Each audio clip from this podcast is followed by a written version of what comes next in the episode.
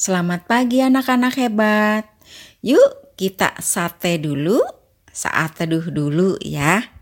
Kita berdoa. Tuhan Yesus terima kasih pagi ini kami kembali untuk belajar firman Tuhan. Sebelumnya kami undang Tuhan Yesus untuk datang memberkati dan mengurapi kami supaya kami dapat mengerti tujuan dari firman yang akan kami pelajari sehingga kami dapat melakukannya dalam kehidupan kami sehari-hari. Amin. Anak-anak hebat, bacaan saat teduh pagi ini diambil dari Amsal 21 ayat ke-6 sampai 8.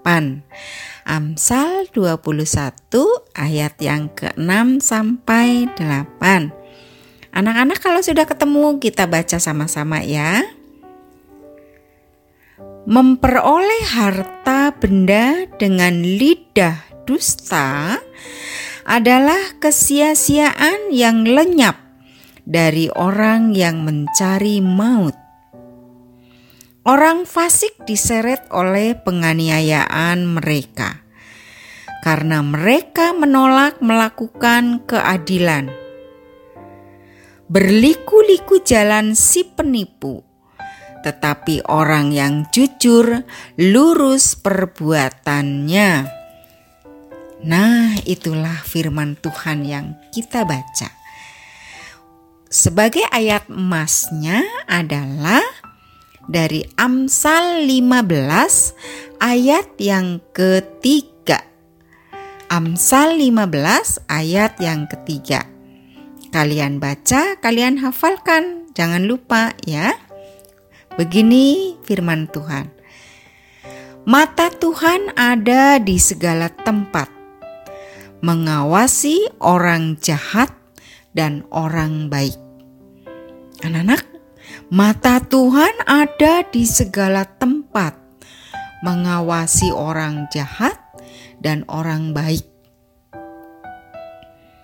termasuk kita juga diawasi oleh Tuhan. Anak-anak hebat, mungkin beberapa hari ini kalian selalu memuji nama Tuhan atau mendengarkan nama Tuhan dengan lagu yang berjudul "Bohong-bohong itu Dosa". Luar biasa arti dari uh, lagu tersebut, karena lagu tersebut untuk mengingatkan kita sebagai anak-anak Tuhan yang harus selalu berkata jujur. Nah, anak-anak, Apakah kamu tahu cerita tentang Pinocchio? Pasti sudah tahu ya. Pinocchio adalah tokoh dongeng yang berbentuk boneka. Boneka ini terbuat dari kayu. Dikisahkan bahwa Pinocchio bisa hidup seperti manusia. Berarti seperti kita ya, karena bisa hidup seperti manusia. Tetapi ada satu pengecualian buat Pinocchio. Apa sih pengecualiannya? Nah, pengecualiannya setiap kali Pinocchio berbohong maka hidungnya akan bertambah panjang. Makin Pinocchio berbohong, makin panjang pula hidungnya. Sehingga setiap orang akan tahu jika Pinocchio hidungnya makin panjang, makin panjang, makin panjang, berarti Pinocchio sedang berbohong. Tetapi jika Pinocchio menyesali kebohongannya, maka hidungnya pun akan kembali ke bentuk semula, ke bentuk asalnya. Anak-anak hebat, jika kamu berbohong, hidungmu tidak akan bertambah panjang seperti Pinocchio. Jadi, orang lain pun tidak tahu kalau kamu sedang berbohong atau tidak. Orang boleh saja tidak tahu tentang ke kebohongan kamu, tetapi sesungguhnya Tuhan Yesus mengetahui segala sesuatu yang kamu lakukan. Jadi, jujur lebih baik, bukan? Ya, jujur berarti tidak bohong tidak berdusta, dan mengatakan kebenaran.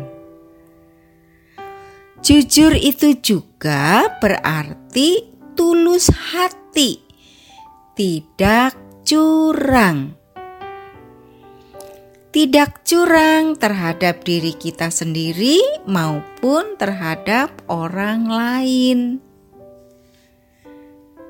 Kejujuran itu merupakan keselarasan atau kesesuaian atau keserasian antara kata hati dengan kata yang diucapkan dan juga keselarasan antara kata yang diucapkan dan sikap serta perbuatannya. Wow, sambung menyambung ya. Keselarasan dari kata hati, kata yang diucapkan dengan sikap dan perbuatannya. Contoh keselarasan antara kata hati, kata yang diucapkan, sikap dan perbuatan kamu bilang sama temannya, "Eh, jangan nyontek dong." Tapi ternyata kamu sendiri juga menyontek.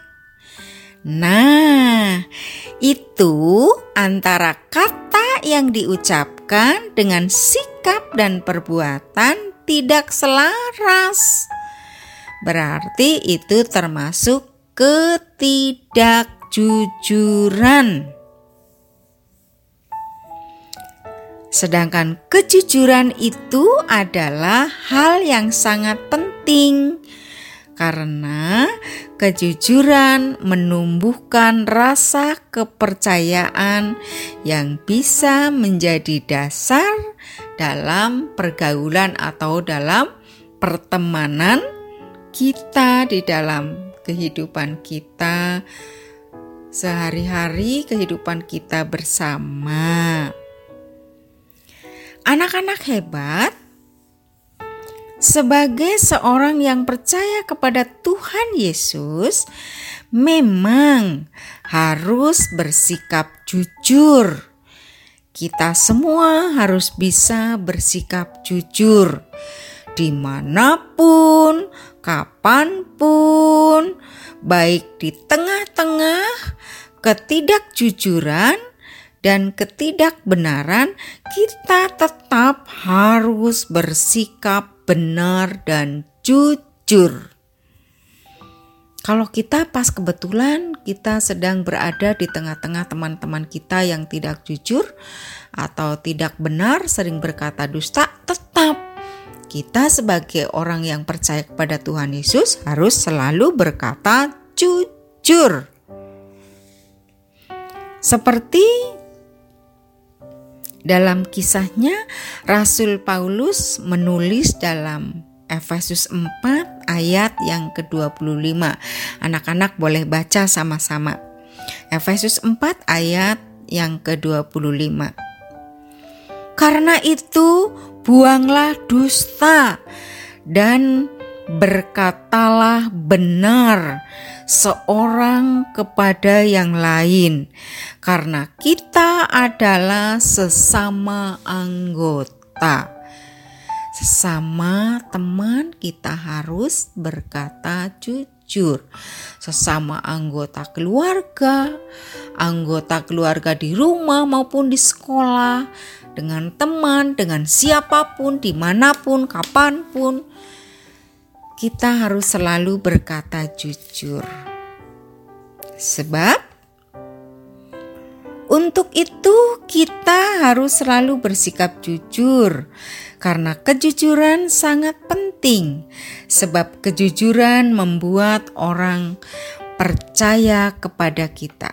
Kalau kita jujur orang percaya kepada kita. Karena Tuhan Yesus menginginkan kita supaya kita selalu berkata jujur dan bersikap jujur. Ya, selalu berkata-kata yang benar berkata-kata yang jujur, karena jujur itu indah. Anak-anak, karena kalau kita bersikap jujur, indah sekali dalam kehidupan kita, nyaman, tentram. Dengan bersikap jujur, kita bisa mendapatkan suatu kepercayaan dari orang lain, cinta kasih dari sesama, dan rasa dihormati atau rasa hormat. Kalau kita berkata jujur, kita hormat kepada Tuhan. Ya, anak-anak hebat.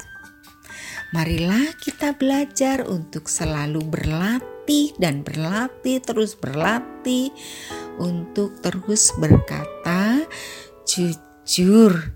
Ingat, mata Tuhan ada di segala tempat, mengawasi orang jahat dan orang baik. Kalau kita sembunyi, kita berbohong, Tuhan tahu. Maka dari itu, kita harus ingat, kalau kita mau berkata bohong, mata Tuhan ada di segala tempat, mengawasi orang yang jahat dan orang yang baik. Amin. Mari kita berdoa.